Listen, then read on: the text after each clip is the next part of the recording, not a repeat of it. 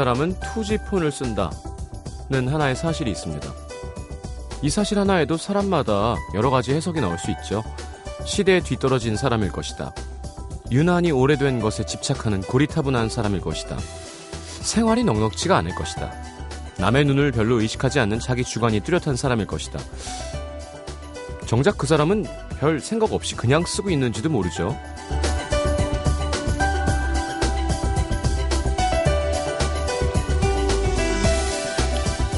같은 사실도 상대가 어떻게 받아들이느냐에 따라 뜻이 전혀 달라질 수 있다는 거. 이게 관계에 결정적인 영향을 미칠 때가 있습니다. 특히 그 사실이 나랑 관계된 거라면 더 그렇죠. 예를 들어, 나는 목소리가 남들보다 크다는 사실을 놓고, 뭐 그래서 너랑 있으면 시끄러워 하는 사람도 있고, 그래서 너랑 있으면 참 시원시원해 라고 말하는 사람. 둘 중에 누구랑 더 가까이 지내고 싶나요? 당연히 기왕이면 좋게 봐주는 사람이겠죠? 아마 사람의 마음은 똑같을 겁니다. 나의 단점을 장점으로 봐주는 사람. 가끔 내가 생각지도 못했던 나의 어떤 부분을 일깨워주는 사람. 그런 내가 더 좋아지게 만드는 사람. 우린 보통 그런 사람을 좋아하죠. FM 음악도시 성시경입니다.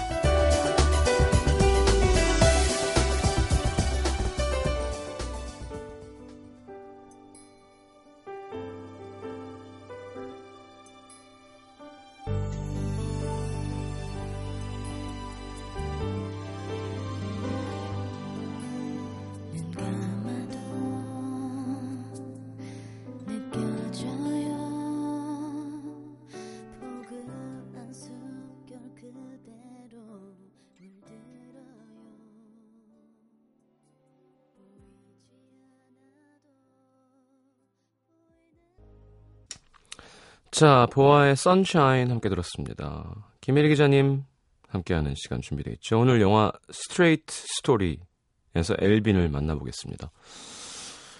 아, 요즘 라디오가 그렇죠. 네, 메인 매체 영향력, 지배력 1등 뭐 이런 매체는 아니지만 좀 더 마니아가 많이 생긴 것 같은 느낌이 있는데요. 그 안에서도 금요일 코너가 좀 더 그런 것 같아요. 마니아인 마니아들이 좋아하는 라디오에서 또 그 안에서 마니아. 이렇게 찾다 보면 이 방송 챙겨 들으신다는 분들이 꽤 있습니다. 워낙 또 김혜리 기자님 잘하시니까. 네. 네, 반응이 별로. 오늘따라 더 허, 허옇게 하고 오셨어요. 자, 50원 드는 문자 참여는 샵 8000번, 긴 문자 100원이고요. 미니 메시지는 무료입니다. 자, 광고 듣고 코너 함께 하죠.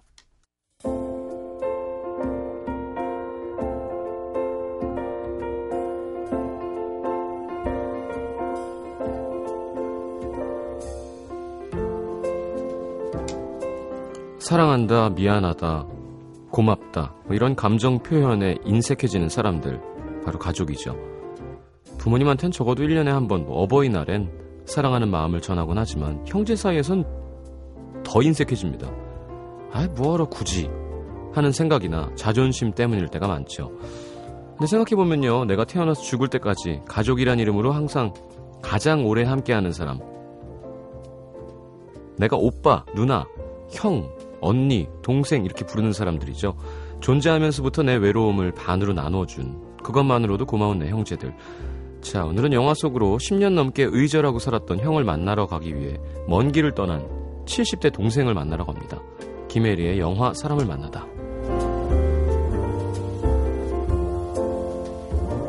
어서 오세요. 안녕하세요. 네. 한 주간 예, 어떻게 지내셨나요? 안녕히. 얼굴이 오늘 좀 좋으신 건가요? 어, 그럴 수도 있어요. 예. 네, 잠을 많이 잤어요. 그러니까요. 티가 참 나세요. 네, 금방 날씨도 많이 타고요. 음, 네. 추운 거 싫어하시잖아요. 네, 추위에 약해요. 음, 사실은 지금도 좀 추워요. 아, 에어컨 괜히 키라랬나? 아니 아니 지금 춥다는 건 아니 이 순간 춥다는 건 아니고요. 5월인데도 전 춥더라고요. 네. 아, 요즘 추워요. 네. 아 맞아요. 예. 저만 그런 거 아니에요? 그늘은 또 더 춥고요. 안심이 되네요. 음. 사실은 아직도 전기담요. 그 정도는 아니고요. 네. 아, 집이 좀 추우실 수도 있죠. 좀 저희 집도 밖에 있다간 따뜻한데 들어오면 좀 춥더라고요. 집에서 이제 좀 덜 입고 있으면 그럴 수도 있죠. 아무튼 양말은 꼭 신게 되더라고요. 아, 저 이렇게 옷을 다 벗고 있지는 않습니다. 네. 그래요. 그늘은 춥고 햇볕은 음. 따스하고 일교차도 심하고. 네. 음. 요즘 조심해야죠. 네. 원래 옛날 5월, 5월은 이렇지 않았던 걸로 기억하는데. 그렇죠. 뭐 예를 들면 예전에 그 허진호 감독님 4월 아니 저 외출이라는 영화가 네. 있었어요. 근데 거기서 4월에 눈이 오는 게 상징적인 의미로 쓰이거든요. 음. 아니 이런 일이 이런 식으로. 예. 그리고 그 영화의 영어 제목도 에이프릴 스노우였어요. 예. 굉장히 드문 일이다 이런 뜻으로 썼는데 네. 몇해 전부터 4월에 그냥 눈이 막 오고 음. 그러잖아요. 그러네요. 그럼 네. 거꾸로 어떻게 해야 되나? April Snow가 안 되면. 그러게요. 뭐 박, 뭐 August로 해야 되나요? August Snow 예. 그거는 거의 그 그거 아닌가요? 묵시록 그 종말 영화 요한. 2012 네. 이렇게 될 것 같은데요. 진짜 무섭겠다. 네. 있을 수가 없는 일이잖아요. 근데 또 뭐 뉴질랜드다. 아, 예, 남방구는 다르죠. 자, 기자님도 오빠가 있으세요. 아니요, 전 오빠는 없어요. 동생 있나? 네. 어, 남동생? 네. 친해요?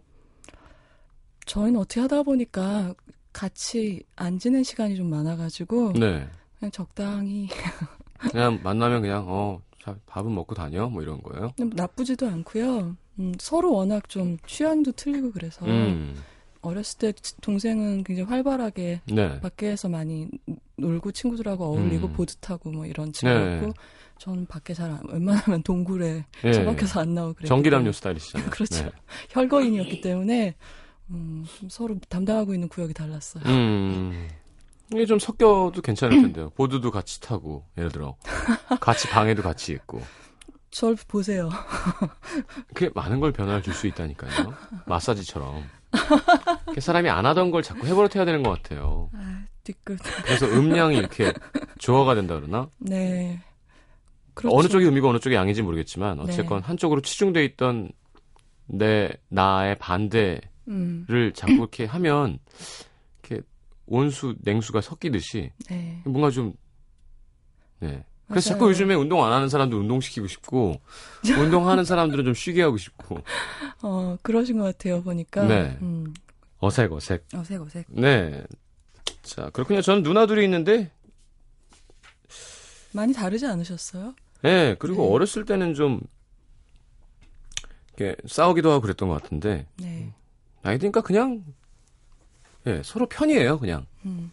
네. 저도 그래요. 그러니까 어렸을 때는 어쩜 이렇게 다를까 음. 그랬는데 이제는 음, 별로 그렇게 힘들 그럴 필요가 네, 없는, 그런 예, 거 예. 없고요. 그리고 이런 거 있더라고요. 음악 취향도 정말 달랐어요. 예, 그래서 뭐 제 동생은 뭐 랩이나 뭐 네. 힙합이나 아니면은 뭐 일본 음악 많이 듣고 그래서 네. 저하고는 정말 다 상극이었고 저는 막 progressive 이런 거 듣고 예, 클래식 클래식 좋아 그랬는데 예. 이제 어- 어느 순간부터 이제 그 친구가 이제 공부하러 밖에 나가 있는 동안 걔가 모아놓은 음반을 제가 듣고 있고 음. 그럼 섞이더라고요. 예, 그래서 예. 또 오히려 제가 나이 들어서 그런 음악을 좋아하게도 되고 어, 그래서 서로의 CD를 공유하고 그래요. 그런 음악? 힙합 네. 중에 어떤? 제, 제 동생은 뭐 투팩 되게 좋아하고요. 그러니까 스스로 막 DJ 한다고 예. 그런 전 잘 모르지만 왜 턴테이블 같은 거 사서 스크래치도 내고 뭐 예. 집에 장비가 많았어요. 아, 독특하구나. 네. 뭐, 누, 누나가 그러니까 동생도 좀 되게 스타일리시하고 멋쟁이겠죠. 자기 색이 아주 분명히 있는. 음, 그- 글쎄 제가 제 동생을 뭐라고 하기가. 자, 오늘은 김인희 기자님의 동생에 대해서 한번 만나보도록 하겠습니다. 아유 어딜 저 이 영화에 나오는 동생이에요. 이저 우리가 오늘 얘기할 인물이. 네, 네. The Straight Story라는 네. 1999년작이고요. 네. 이, 이 영화는 얘기를 듣다 보시면, 아, 뭐 이렇게 감동을 주려고 너무 동화적인 거 아니야? 이런 생각이 드는데, 음, 어, 놀랍게도 실화에 기초한 어, 그런 이야기라고 해요. 네. 무슨 얘기인데, 무슨 얘기인데 하실 것 같은데, 일단 이 영화의 제목은 좀 재밌는 게, 그냥 들으면, 어, 그냥 직선적인 얘기라는 뜻인가 보다 하잖아요. 음, 근데 이 영화 주인공 형제의 성이 스트레이트예요. 아, 그 스트레이트 가문이에요. 아, 이런 중의적인 의미가 성씨 이야기 뭐 이런 거구나. 그렇죠. 네. 성씨 이야기인 거죠.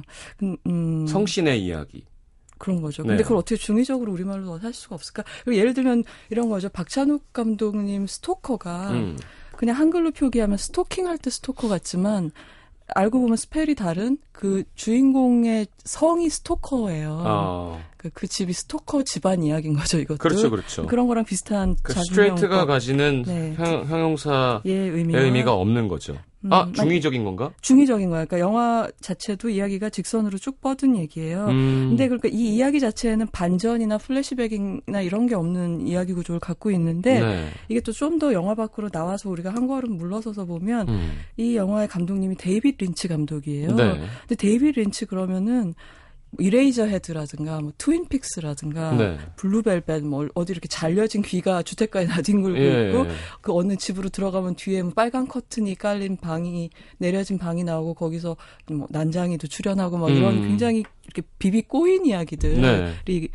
주특기로 알려져 있는 감독이거든요. 그런 사람이 월트 디즈니가 드리는 예. 올겨울 최고의 선물, 예.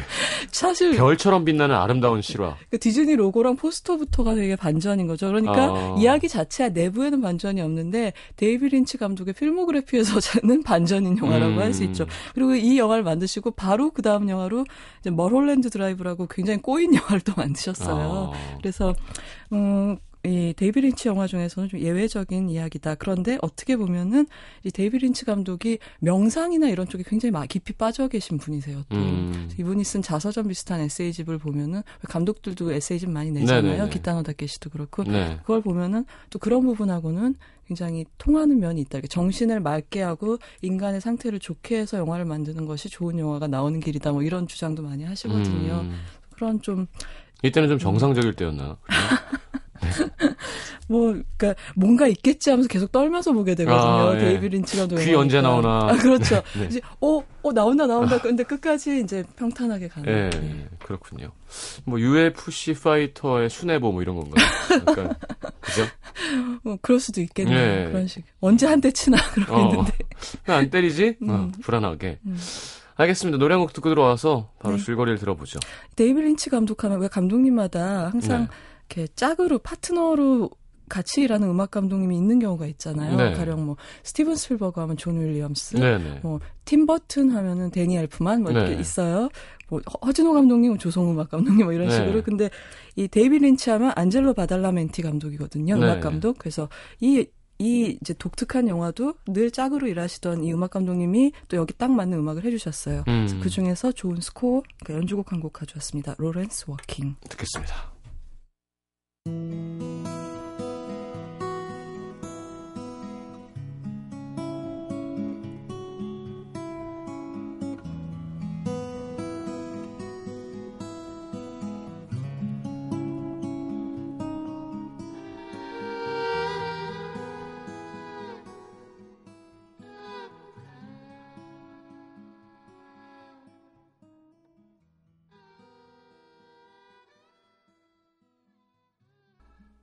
자, 안젤로 바달라, 바달라멘티.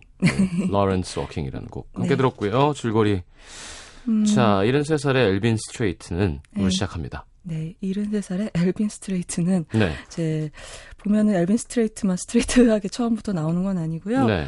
어, 영화가 시작되면 되게 쨍쨍하게 맑은데 굉장히 권태로워 보이는 미국 중서부의 어떤 그 주택가 풍경 아시죠? 딱그 음. 네네네. 어디선가 매미 소리 내지는 음. 벌레 소리가 날 것 같고 그늘도 한 점 없고 막 네. 그런 낮이 보여요. 근데 이제 집 두 채가 있는데 왼쪽 집에서 한 여자가 이렇게 바깥으로 외출하고 나면 어 로즈 잘 갔다 와 하고 옆집에서 인사가 들리면서 옆집 마당에서 일광욕하고 있는 어떤 뚱뚱한 아주머니가 보여요. 네.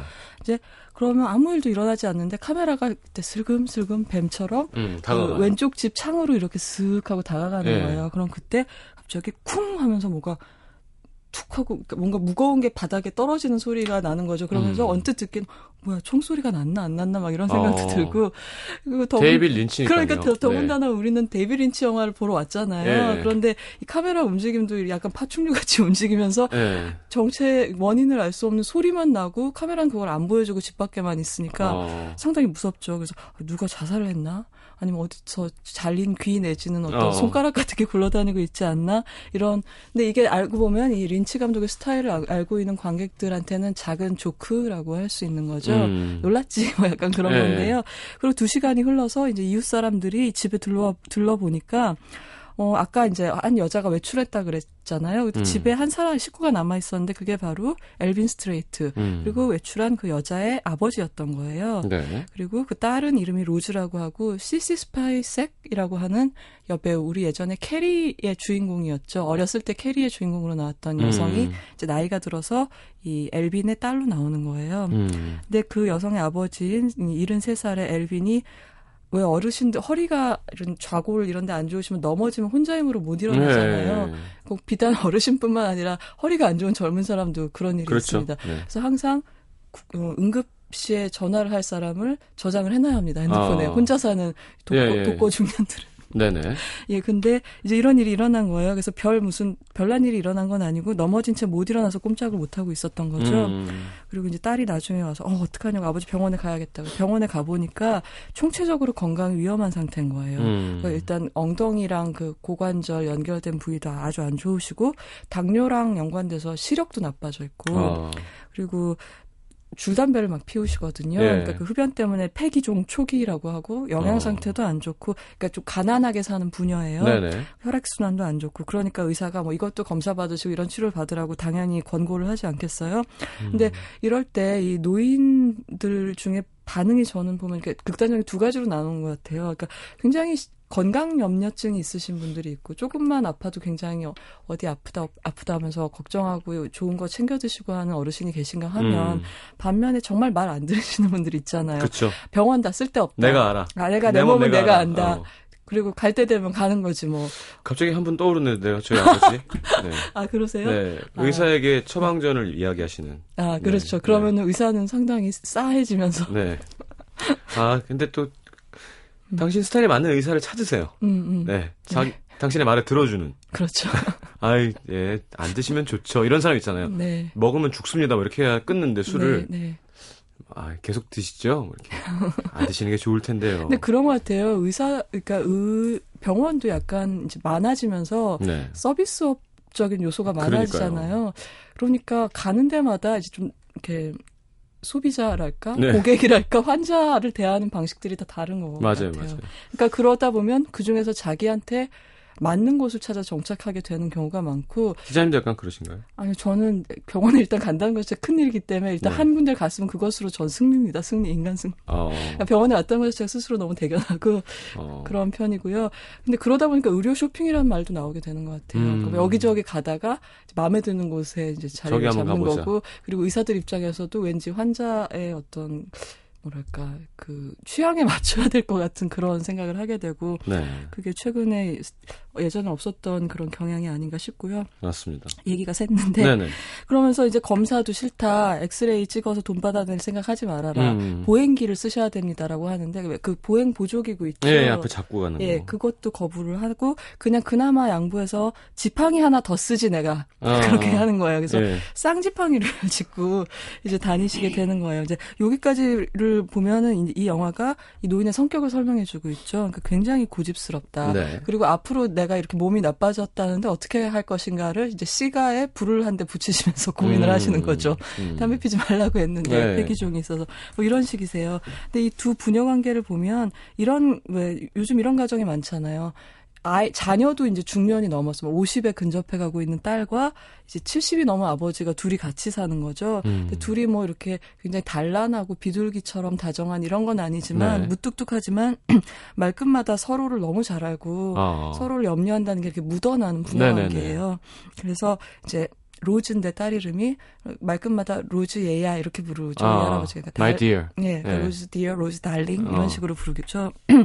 그리고 보면은 이 어, 이 부녀가 내내 같이 산 건 아니에요. 네. 뒤로 가서 보면 이 딸이 아, 제가 설명이 안, 설명을 안 드린 게 뭐냐면 이 시시 스파이색이 연기하는 로즈는 약간 언어 장애가 있어요. 음. 그러니까 아주 심하게 더듬진 않는데 조금씩 말이 늦게 나오는 네네. 그런 더듬증이 있고 음. 그 약간 지능도 조금 모자란 것 같은 느낌이 있어요. 아주 심하게 생활이.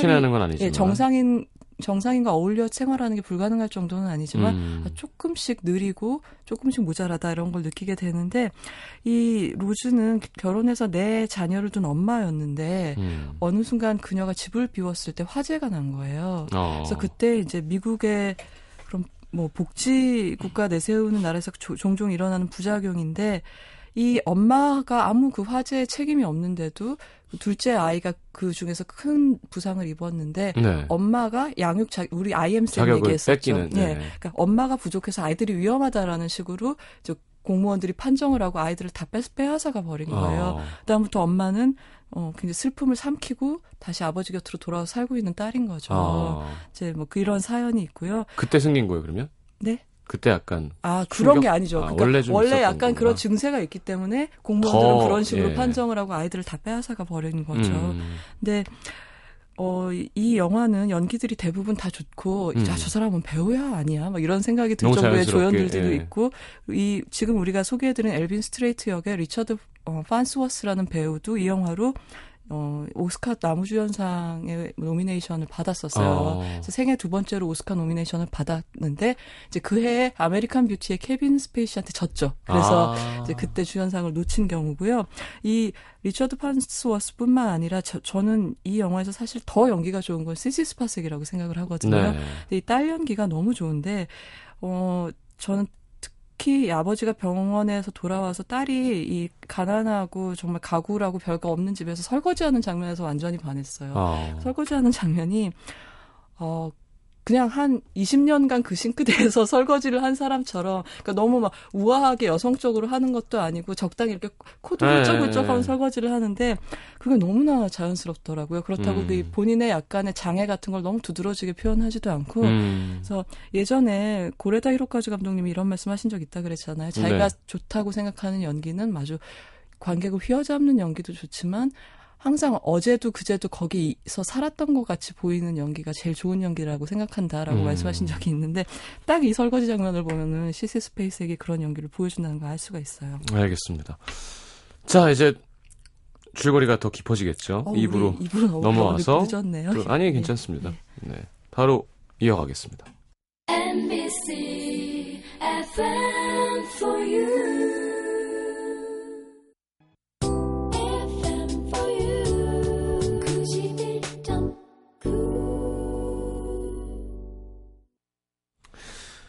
자, 네. 아, 그리하여. 네, 그래서 이 몸이 안 좋다는 진단을 받고 이제 아버지는 병원 치료는 거부하고 그래서 딸은 그걸 안타깝게 여기면서 둘이서 어떻게 지내보자 하고 있는데 어느 폭풍우 치는 밤에 네. 전화가 한 통 걸려온 거죠, 이 집에. 음. 근데 그게 바로 큰 아버지가 쓰러졌다는 연락이 사촌으로부터 온 거예요. 네. 근데 앞에 서두에 시장님 말씀해 주신 것처럼 이 아버지랑 엘빈이랑 그 큰아버지인 어 라일이라는 큰아버지는 네. 10년 동안 의절에 가까운 사이 말을 안 했어요, 서로. 엘빈의 형이죠. 그렇죠. 네. 그러니까 뭐 70대 후반이시겠죠. 음. 근데 그 어, 무슨 도대체 무슨 사건이 있어서 이렇게 싸웠는지는 구체적으로 이 영화에서 나오질 않아요. 뭐, 서, 뭐 돈을 빌렸다, 보증을 섰다거나 이런 뭐 구체적인 사건이 없고요. 네. 그냥 의전에 예, 있는 그냥 이제 이런 정도가 나오죠. 그냥 언쟁을 하다가 우리가 서로에게 해서는 안 될 말을 했다. 음, 선을 넘었다. 네, 그런 거죠. 근데 왜 우리가 각 이렇게 모두 집안을 이렇게 보면 이런 사연이 하나둘씩 있지 않나요? 뭐 어떤 오, 뭐 오촌 당숙님과 누구하고는 되게 무슨 결혼식 때 만나도 예, 말을 예, 안 예, 하는 예, 사이인데 예.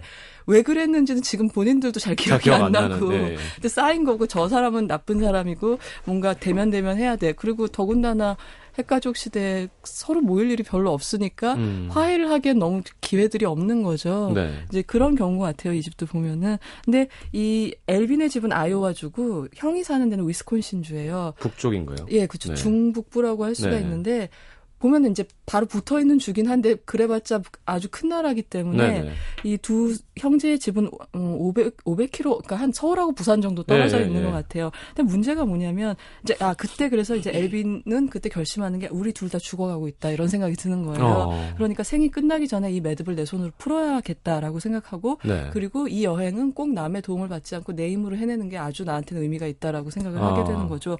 문제가 있어요. 면허증이 없어. 면허가 없어요. 엘빈 네. 할아버지는 면허증이 없고 아까 당뇨 때문에 시력도 안 좋다 그랬잖아요. 그리고 뭐 관절도 나쁘시고 예. 뭐 그리고 딸도 운전을 할 수가 없어요. 운전을 어. 못 해요.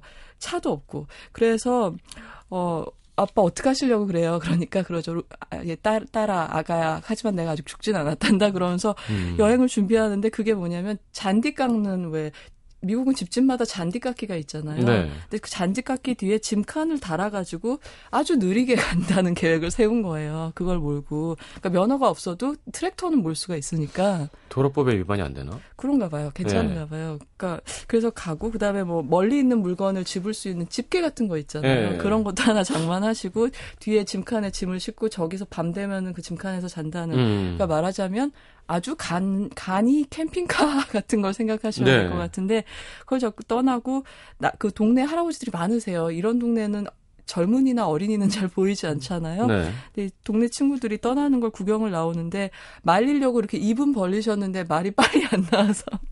말리지도 못하고 쫓아가면서 뭐라고 당분하고 싶은데 아, 몸은 안 허리- 움직이고. 음, 다리가 안 좋으셔서 빨리는 못, 말리로 쫓아가지도 못하고 하는 어떤 이런 느린 동작을 보여주는 재밌는 장면이에요. 네. 근데 이, 겨, 이 잔디깎기 속도는 어느 정도냐면 사람이 빨리 뛰면 추월할 수 있는 정도의 속도를 보여요. 아, 그 재밌는 숏이 있는데 카메라 이렇게 따라가다가 카메라가 이렇게 붕 올라가요 하늘로. 그러면 그 파랗고 맑은 그 왜 우리 미국의 하늘 있잖아요. 음, 네. 날 좋은 날 보이는 그런 하늘을 막 이렇게 돌아봤다 한참 한 카메라가 하늘에 올라갔다 다시 내려오잖아요 땅으로.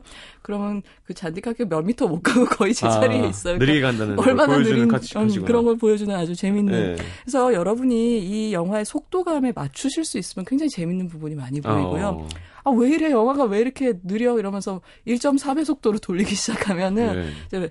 좀 재미가 없는 영화입니다. 음. 근데 아니나 다를까 얼마 못 가서 이 잔디깎기가 시동이 꺼져요. 아이고. 그래가지고 이제 지나가던 버스를 세워가지고 다시 이제 고치러 마을로 얼마 못 가서 집으로 다시 돌아오게 되죠. 어. 근데 그 지나가던 버스가 하필 효도관광 버스였어요. 그래서 네. 할아버지 올라타시니까 다 막 할머니들이 막 박수 치고 어 네. 저거 뭐냐 그러면 잔디깎기 막 사진으로 찍고 막 이러시는 어. 거죠.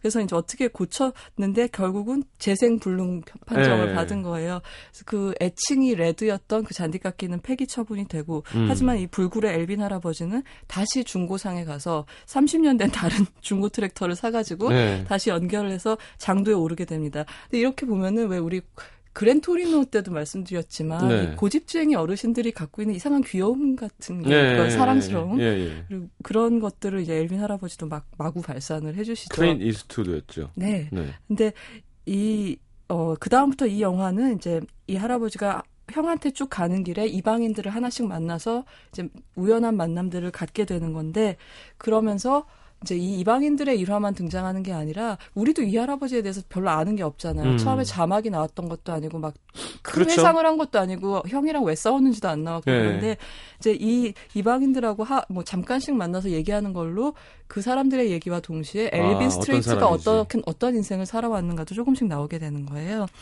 그래서 첫 번째 만나는 사람은 가출 소녀. 음. 처음에 이 소녀가 히치하이킹을 하고 있어요. 음. 그 국도에서. 근데 히치하이킹을 하다가 어이가 없죠. 잔디깎이가 지나가니까. 네. 어, 뭐야? 그러면서 그냥 이렇게 뒤로 뒷걸음질 쳐서 보내요. 음. 그러고 이제 다시 차를 기다리는데 나중에 할아버지가 밤에 차를 세우고 야영을 하고 있으니까 어디선가 이 소녀가 타박타박 다가오는 거예요. 음. 느리니까. 배고파? 느리니까 걸어서 충분히 따라온 거예요. 네. 그리고 아무도 안 세워줬어요. 그러면서 음. 나한테 아무 차도 안 세워줬어요. 하는데 어 딱 보고서 할아버지가 이러시죠. 얼마나 됐니? 그렇게 얘기를 해요. 음. 뭐냐면 소녀가 이제 배가 불러 있는 거예요. 아. 그러니까 임신해서 가출한 소녀인 거죠. 어. 그러면서 이제 이 소녀의 사연인 즉슨 5개월쯤 임신 상태인데 이걸 알면은 안 그래도 날 미워하는 가족들이 더 화를 낼 거고 음. 그 남자친구한테도 말해봤자 좋은 일 없을 것 같아서 혼자서 그냥 막 어, 무작정 떠나버렸다 이런 얘기를 하는 거예요. 음. 그러니까 하- 할아버지가 이제 18년 전에 아내가 죽었다는 얘기를 하면서 음. 그 손에는 여전히 결혼 반지가 보여요. 네. 여러분이 화면을 보시면 그리고 딸과 살고 있다 뭐 이런 얘기들을 해주면서 이러죠. 가족은 굉장히 중요한 거다. 음. 가족이 물론 화를 내겠지. 네가 그런 소식을 전하면 하지만 너랑 그 아기를 영영 잃어버려도 좋다고 생각할 만큼 큰 화는 아닐 거야. 음. 그러면서 이제 다시 한번 생각해 보렴 뭐 이런 얘기를 하게 되죠. 네. 그리고 이제 이튿날 그 소녀는 어, 잘 얘기 알아들었어요, 할아버지라는 저 미리 말씀드릴 수 없는 징표를 남기고 네. 먼저 사라져 있고 두 번째 만나는 사람들은 건강미 넘치는 사이클 동호회 같은 네. 그런 부대들이 낮에는 싱싱 그 할아버지를 지나쳐 가죠. 음. 근데 그러다가 이 야영하는 캠프 같은 데서 만나게 되는 거예요, 밤에. 그러니까 음. 사이클하는 청년들은 미리 도착해서 이제 쉬고 네네. 있고 할아버지는 그때쯤에서 도착을 하고 뭐 나이 들면 어때요? 뭐 이런 음. 얘기를 젊으나 젊은 청년들하고 나누게 되는 거죠. 그러면서 나이 들어서 그래도 좋은 점도 있죠 할아버지 하고 물어보니까 음. 이제 알빈이 그래요. 좀 위트가 있으신데 뭐 동시에 눈이 멀고 다리를 절게 되지는 않는다는 거 뭐 이런 거. 어, 어. 그러니까 이건 예, 뭐 농담이죠. 웃기는 거, 그러니까 예. 따로따로 온다는 것만 해도 상당히 기쁜 일이야. 뭐 음. 이런 식으로 이제 농담을 하게 되고. 근데 진담은 이런 거래요. 중요한 거랑 덜 중요한 거를 구별할 수 있게 거. 된다. 아, 어. 이거 뭐에 그러니까 구차한 것들에 연연하지 않고 털어버릴 수 있게 된다. 이런 얘기를 음. 해주게 되고 늙어서 나쁜 건 뭐냐 그러니까 젊은 날을 자꾸 생각하게 돼, 젊은 날을 기억하게 된다는 게 나쁜 거야. 근데 음. 그게 아 지금 나는 왜 이렇게 몸이 노쇠했을까일 수도 있지만 젊은 날 어리석었던 일들 같은 걸 생각하면서 이불을 발로 차게 되는 음. 뭐 그런 것도 아닐까 이런 생각이 들어요. 그리고 세 번째는 첫 장면과 동시에 이 우리가 알고 있는 데이비드 린치스러운 장면인데요. 네. 뭐냐면 로드킬이라고 하죠. 왜 도로에서 동물을 뛰어 동물들이 뛰어들었을 때 뜻하지 않게 치어서 죽이게 되는 일들을 로드킬이라고 음. 하잖아요. 근데 사슴을 친 어떤 여자가 너무나 패닉 상태에 빠져서 막 신을 저주하고 막 그러고 어. 있는데 이 할아버지를 딱 만나서 무슨 일이요 하니까 할아버지한테 막 퍼붓는 거예요. 어, 근데 예. 이 여자의 말인즉슨 이런 거죠. 나보고 어쩌라는 거예요. 나는 40마일을 매일 이 길로 출퇴근을 해야 되고 이 길밖에 없는데 음, 트라우마가 생기는 거죠. 이밖에 없는데 내가 지금 7주 동안 13마리째를 치웠다는 거죠. 어떻게? 도대체 어디서 이- 다 나타나는 거야, 이 사슴들이 어. 그러면서 마지막으로 그녀가 외치는 소리는 이거예요. 내가 사슴을 그리고 얼마나 사랑하는데. 어, 그러면서 이제 막 패닉에 빠져서 달아나, 이렇게 차를 몰고 막 가버려요. 뭐 네. 출근인지 퇴근인지 모르겠어요. 그래서 할아버지가 사슴을 이제 뒷수습을 하시고 어차피 죽은 사슴이니까 구워 드시는 아 진짜? 나오는데 어. 모닥불에 그 뒤에 이렇게 사슴의 영혼들이 지켜보고 있어요. 이런 게 바로 데이비드 아, 린치스러운 장면이라고 예. 할수 있죠. 근데 이런 에피소드는 좀 비유적으로도 볼 수도 있는 것 같아요. 왜냐하면 그녀는 이 길을 피할 수가 없잖아요. 일상을 유지하는 예. 이 길로 출퇴근을 해야 되는데 자기는 아무 없- 없고 이 길 외에 다른 길로 갈 수도 없는데 피해자가 나온다는 거죠. 음. 나의 일상을 유지하기 위해서 누군가 피를 흘린다거나 죽는 일이 생긴다는 게 약간 좀 인생에 대한 비유 같은 그러니까 음. 자기가 꼭 원치 않아도 이런 일들 서로에게 피해를 끼치면서 살아갈 수밖에 없고 그런 게 살면서 우리 안에 앙금처럼 남는다는 네. 걸 보여주는 것 같기도 해요. 자 노래랑 곡 듣겠습니다. 네. 예, 재밌어요 지금 줄거리가. 음, 어, 그런가요? 되게 단순한 영화라서 좀. 캐릭터 얘기는 네. 시간이 부족할 것 같은데. 아, 빨리 하도록 하죠. 자 김창완의 연락 좀 해줘. 네. 그냥 좀 그 형제의 재회, 형을 찾아가는 이야기 이런 게 좀 제목하고 어울리는 것 같아서 골라봤어요. 네 듣고 들어올게요.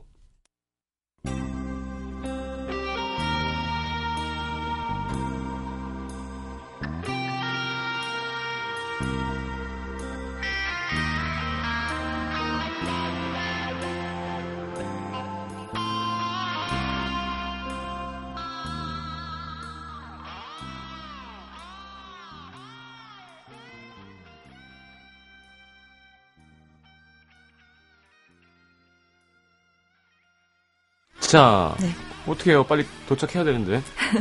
그래서 이제 중요하게 만나는 사람은 한 그룹 정도 더 있어요. 네. 그러니까 한 번 브레이크가 고장 나는 거예요. 또 이 트랙터가 네. 그래가지고 내리막길에서 할아버지가 죽을 뻔하다가 멈추는데 네. 이때 어떤 친절한 음, 부부가 네. 안뜰에 야영을 할 수 있게 해주는 거죠. 어. 근데 이 에피소드에서 중요한 건 할아버지가 결코 이번 여행에서 남의 신세를 지지 않겠다는 고집을 관철해서 보여주시는 거죠. 그래서 아무리 집에 들어와서 주무시라고 해도 뭐 전화 집에 들어와서 하시라고 해도 음. 집안에 들어가지 않고 전화도 왜 휴대폰은 없고요. 왜 집 전화인데 왜 예전에 우리 그 콜리존 강아지가 예, 물, 예, 물, 예, 물어다 예. 주는 그러니까 무선 전화 있잖아요. 네네. 이제 그거를 달라 그래서 집 밖에서 전화 걸고 뭐 전화 요금에 해당되는 돈을 밑에 깔아서 현관에 놓고 오고 아. 막 그런 게 있거든요. 네.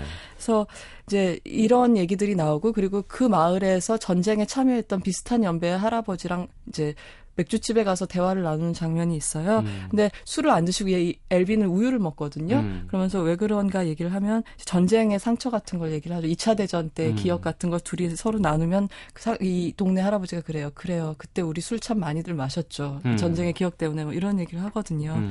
음. 그리고 이 할아버지는 그때 어, 전쟁 때 사실 우리 아군에 굉장히 어린 척 후병이 있었고 나는 총을 잘 쏘는 저격수 같은 역할이었는데 음. 사실 우리 아군 사람들은 다 걔가 독일군의 총에 죽은 줄 알았지만 나는 알고 있다. 음. 내가 잘 오바를 해서 음. 그 소년이 죽었다는 걸 알고 있다. 이런 얘기를 털어놓게 되는. 그래서 어. 그런 여러 가지 그런 어 과거의 일들도 우리 관객들이 하나씩 알게 되고요. 보여지는군요. 예, 그래서 결국은 이제 우여곡절 끝에 형한테 어, 한 번 더 시동이 꺼지는 일을 거치면서 네. 도착을 하게 되는데 그 마지막에 시동이 꺼졌다가 회복되는 건 뭐 수리를 해서도 아니고 설명이 잘 안 돼요. 네. 그건 마치 이 일을 완수하는 거를 이제 신과 모든 우주가 응원을 해서 일어나는 일처럼 음. 이유가 없기 때문에 그렇게 보여지거든요. 사슴이 도와준 걸 수도 있고. 그렇죠. 예? 뭐, 예. 날 먹었으니까 잘. 네. 그리고 하- 그 형의 그 허름한 집에 도착했을 때 대뜸 차, 그 경운기 아니 예, 그 잔디깎이에서 내리자마자 라일 하고 형 이름을 부르거든요. 음. 그럼 그 목소리만 듣고 집에서 내다보지도 않고 형이 딱 엘빈 하고 부르는 소리가 어. 들려요. 그게 좀 감동적이고 아. 그러면서 형은 보행 보행기를 끌고 집에서 나오는 네. 장면이 나오는 거죠. 그리고 어 그 형이 그러니까 두, 우리 왜- 그동안 적조했지 그런 말도 안 하고 딱그 어. 경운기를 바라보면서 그 어. 잔디깎이를 바라보면서 날 보러 저걸 타고 왔니라고 딱 한마디를 물어봐요. 어. 이제 그걸로 모든 게 설명이 되는 아, 그런 그렇군요. 이야기라고 할 수가 있죠. 네. 음, 이 이야기는 말씀드린 것처럼 실화에 기초해 있고 그 실제 인물이 정말 움직였던 경로를 따라서 찍었다고 해요. 네. 되도록 시간 순서대로. 네. 그래서 음 사실은 데이비드 린치 감독이 이렇게 단순하고 소박한 영화를 찍었을까라고 하는데 정작 음. 감독님 본인은 나의 가장 실험적인 영화라고 되려? 부르기도 네. 한다고 해요. 그게 좀 재미있는 점이고요. 음.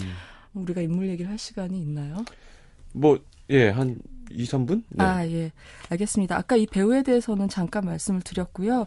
음, 그냥 전 이런 생각이 들어요. 그러니까 이 영화를 보면 노인 인물이, 노인이 주인공이기도 하고 노인 인물들이 주변에도 많이 나오기 때문에 약간 우리가 보통 익숙한 사람들의 속도보다 느려요, 전부 다. 음. 그리고 특히 영화 속 속도로선 더 느리죠. 영화에는 더 빠른 인물들이 일상보다 더 이렇게 뭐랄까 세련되고 빠르게 움직이는 사람들이 그렇죠. 민첩한 사람들이 많이 나오잖아요. 그건 아마 이제 스크린에서 그리고 미디어에서 노년층이 좀 덜 재현되기 때문에 우리가 더 느리다고. 느낄 네. 것 같다는 생각이 들고 그리고 왜 우리 그런 적 있지 않나요? 이렇게 부모님을 지켜보다 보면 어느 순간 집안에서 부모님이 움직이시는 모습이 약간 느려졌다고 네, 예, 예. 약간 이렇게 걸음걸이 달라지셨다고 느껴서 마음이 이렇게 짠할 네. 때가 있잖아요. 그 생각도 났고. 근데 여기서 중요한 건, 어, 이 엘빈 할아버지가 행동은 느리지만 굉장히 모든 움직임이 확신에 차 있어요. 무엇을 할지 확신에 차 있고, 그러니까 어떤 쌍지팡이를 이렇게 트럭 같은 데서 꺼낼 때도 보면 느리지만 그 절도 어떤 있고 군도, 뭔가, 군더더기가 없기 때문에 젊은 사람들은 빨라도 잔동작이 많을 때가 그렇죠. 있잖아요. 그러니까 내가 뭘 하고 있는지 모르고 그냥 막 일단 움직이고 볼 음. 때가 많은데, 아, 노인들이 움직이시는 계획하고 특징은, 음, 그대로, 그렇죠. 예. 너무 익숙하기 때문에 아. 그리고 불필요한 걸 하면 에너지가 소비를, 어, 예. 그런 그런 게 좀 재미 있었고 그리고 총기가 살아 있으세요. 어. 그래서 이 리처드 판소스를 보면은 몸은 비록 여기저기 고장나 있지만 눈이 반짝반짝하고 이렇게 눈동자 움직임이 빨라서 네. 예를 들어서 이 잔디깎이를 수리하는데 그 정비공들한테 막 흥정하고 깎는 장면이 있거든요. 예. 와, 그걸 보면은 정말 어, 어, 대단한 소비자, 올해의 아. 소비자세요. 그래서 타, 있는. 타이어 보니까 좀 중고고 말이지. 그리고 지금 시간으로 청구하잖아요. 미국에서는 음. 서비스를. 근데 보니까 둘이서 서로 말다툼하느라고 보낸 시간이 수리 시간보다 더 많았어. 뭐 이러면서 어. 딱 후려쳐서 깎는 장면들이라든가 굉장히 지혜로운 말들을 하나도 안 어려운 단어들로 아주 음. 견고하게 말들을 쌓아가는 네. 모습들 그런 걸 보면 참 이런 데서 이제 보통 영화가 주는 재미하고는 좀 다른 식의 재미를 느낄 수가 있었어요. 재밌을 것 같아요. 네. The Straight Story라는 영화 함께 했습니다. 자, 어, 다음 주 영화는요? 음, 뭐 아무도 모르지만 저 혼자서 가정의 탈 특집을 계속 하고 하고 있으신 있는데요. 거잖아요, 지금. 예. 예, 근데 여러분이 아시면은 에이 뭐야 그러실까봐 그냥 저 혼자 하고 있는 거고요. 다음 주에는 아까도 말씀드린 것처럼 어, 어떤 그런 당국에게 아이들을 뺏긴 부부가 아이를 찾으러 가는 로드 무비. 음. 어, 스티븐 스필버그 감독의 초기작 슈가랜드 특급을 얘기하겠습니다. 알겠습니다. 네. 자, 광고 듣고 마지막 추천곡 듣겠습니다. 예, 어, The XX의 Angels. 다음 주에. 뵙겠습니다. 감사합니다. 안녕히 계세요.